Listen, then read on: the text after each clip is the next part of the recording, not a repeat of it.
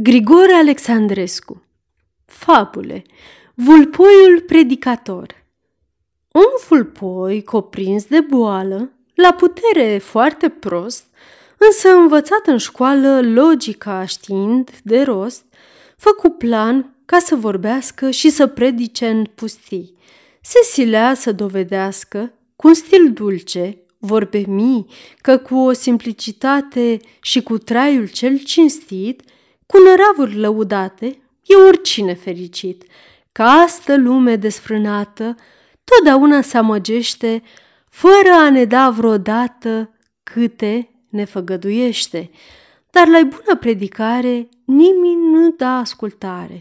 Câțiva șoareci, cerbi de munte, veneau rar să o asculte. Însă ei, în depărtare, neavând nicicum de stare, fără cinste sau favor, nu putea da încredințare slavă ăstui orator. Așa el schimbă vorbirea, defăimă năpăstuirea pe urși, tigri, lei, pardoși, arătând a lor turbare și a sângelui vărsare și că sunt nesățioși.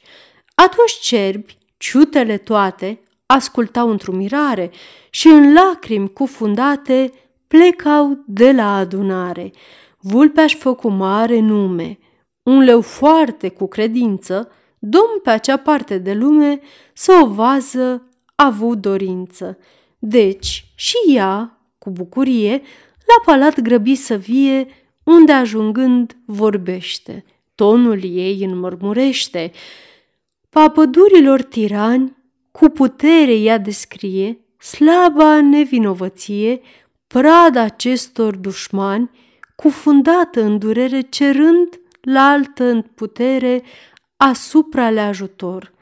Curtenii, în mirare, ascultau cu supărare, căci așa vrea prințul lor, care plin de bucurie, la palat pofti să vie vulpea în acel minut.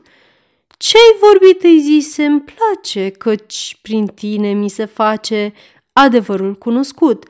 Însă, pentru o steneală, spune, fără de fială, ce vrei? Slujbă, rang sau bani?